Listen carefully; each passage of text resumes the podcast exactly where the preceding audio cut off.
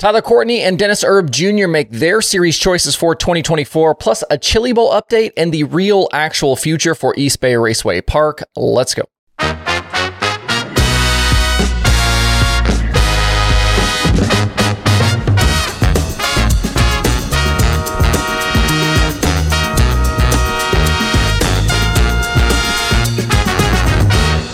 It's Wednesday, January 3rd. I'm Justin Fiedler. This is Dirt Tracker Daily.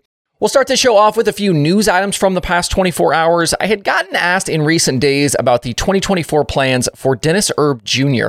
Uh, he was the 2022 World of Outlaws Late Model Series champion, and yesterday we got some clarity. The Outlaws announced Tuesday that Erb will be back this season to make a run at series title number two.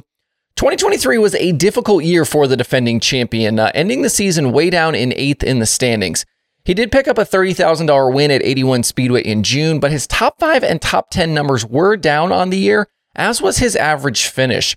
He was nearly three and a half positions worse on average per night in 2023 versus the season before. Uh, in looking at his whole night, the time trial average was off a bit, as was his heat race finish. So that led to worse feature starts, and then come race time, he just didn't move forward as much as he did during his championship run. So improvements to really be made all the way around. He and crew chief Heather Lyne definitely have some work to do to try and move up the order this season, especially against a full time field of outlaws that looks like it will be stacked yet again. They did have two other strong victories last year, though, both $23,000 scores against the Flo Series that happened at Spoon River and Davenport, so this team can still win a lot of places. Erb becomes the 15th driver to commit full time to the World of Outlaws late models for next season. Those drivers on the Outlaw side from a year ago who still haven't announced anything publicly for the season include Chris Madden, Tanner English, and Brent Larson. We know Shane Clanton uh, is also without a ride, and there's no word on his dirt late model future either. On the sprint car side, we got the high limit announcement we'd been waiting on for a while with the new national tour announcing yesterday that Tyler Courtney and the NOS Energy Drink 7BC will be their 16th full time squad in 2024. Courtney was the 2021 and 2022 All Star champion and was probably on his way to a third straight title in 2023 before getting hurt in a crash at Eldora and being forced to sit out several races. Even though he didn't win the title, Sunshine did earn 11 wins this past year, including nine with the All Stars and that late uh, season Outlaw score at Port Royal. Once it feels like High Limit and the Outlaw fields are locked up, uh, I would like to go through the kind of championship chances for all of the teams. But at the moment with High Limit, it's clearly Brad Sweet at the top, Rico Abreu a close second there, and I think Sunshine is probably in the next group that includes Brent Marks and Zeb Wise. These guys should be right in the mix, I think, for that first round of charters following 2024. We're still about six weeks away from the high limit opener in February, and, and I think we'll probably creep a little bit closer to 20 full time high rollers come East Bay.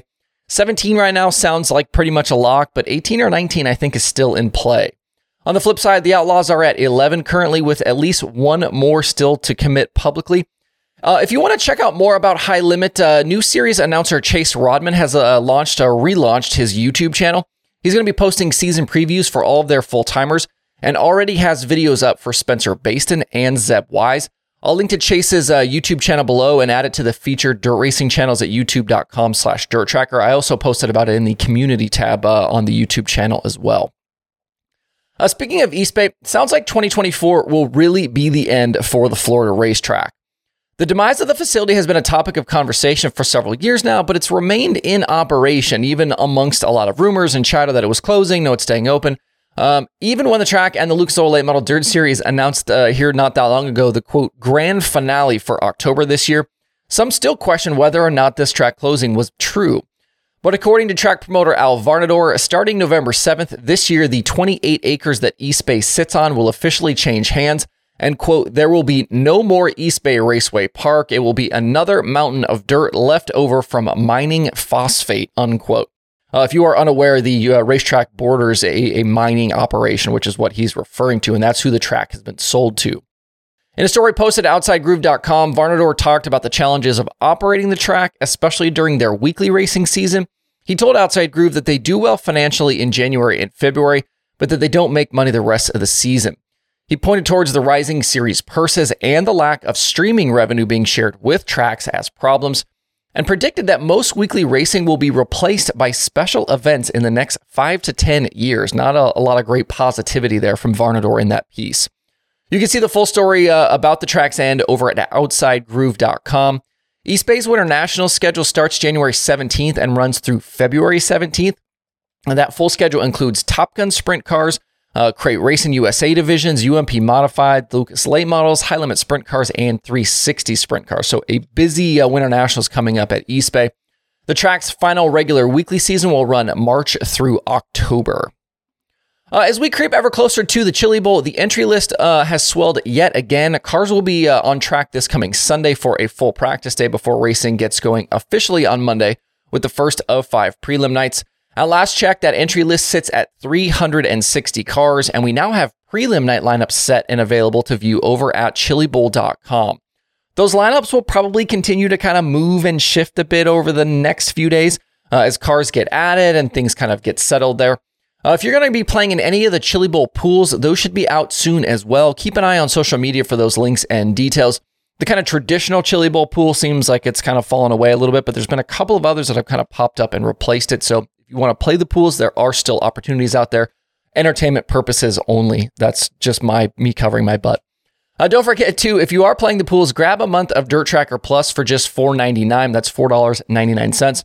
I've got all of the Chili Bowl feature results back through the very beginning of the event. So the entire history of the Chili Bowl feature results is in there. And I've got prelim nights back through 2005, all in the dirttracker.com analytics database. Over 2,000 drivers are represented. There's full stat breakdowns. There's analytical tools like driver comparisons.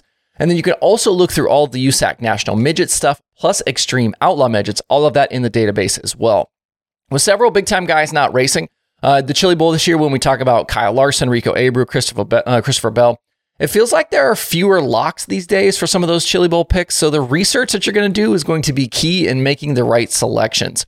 Uh, you can do all of your pool research in just one place and you can cancel anytime. You can get details over at dirttracker.com slash get plus.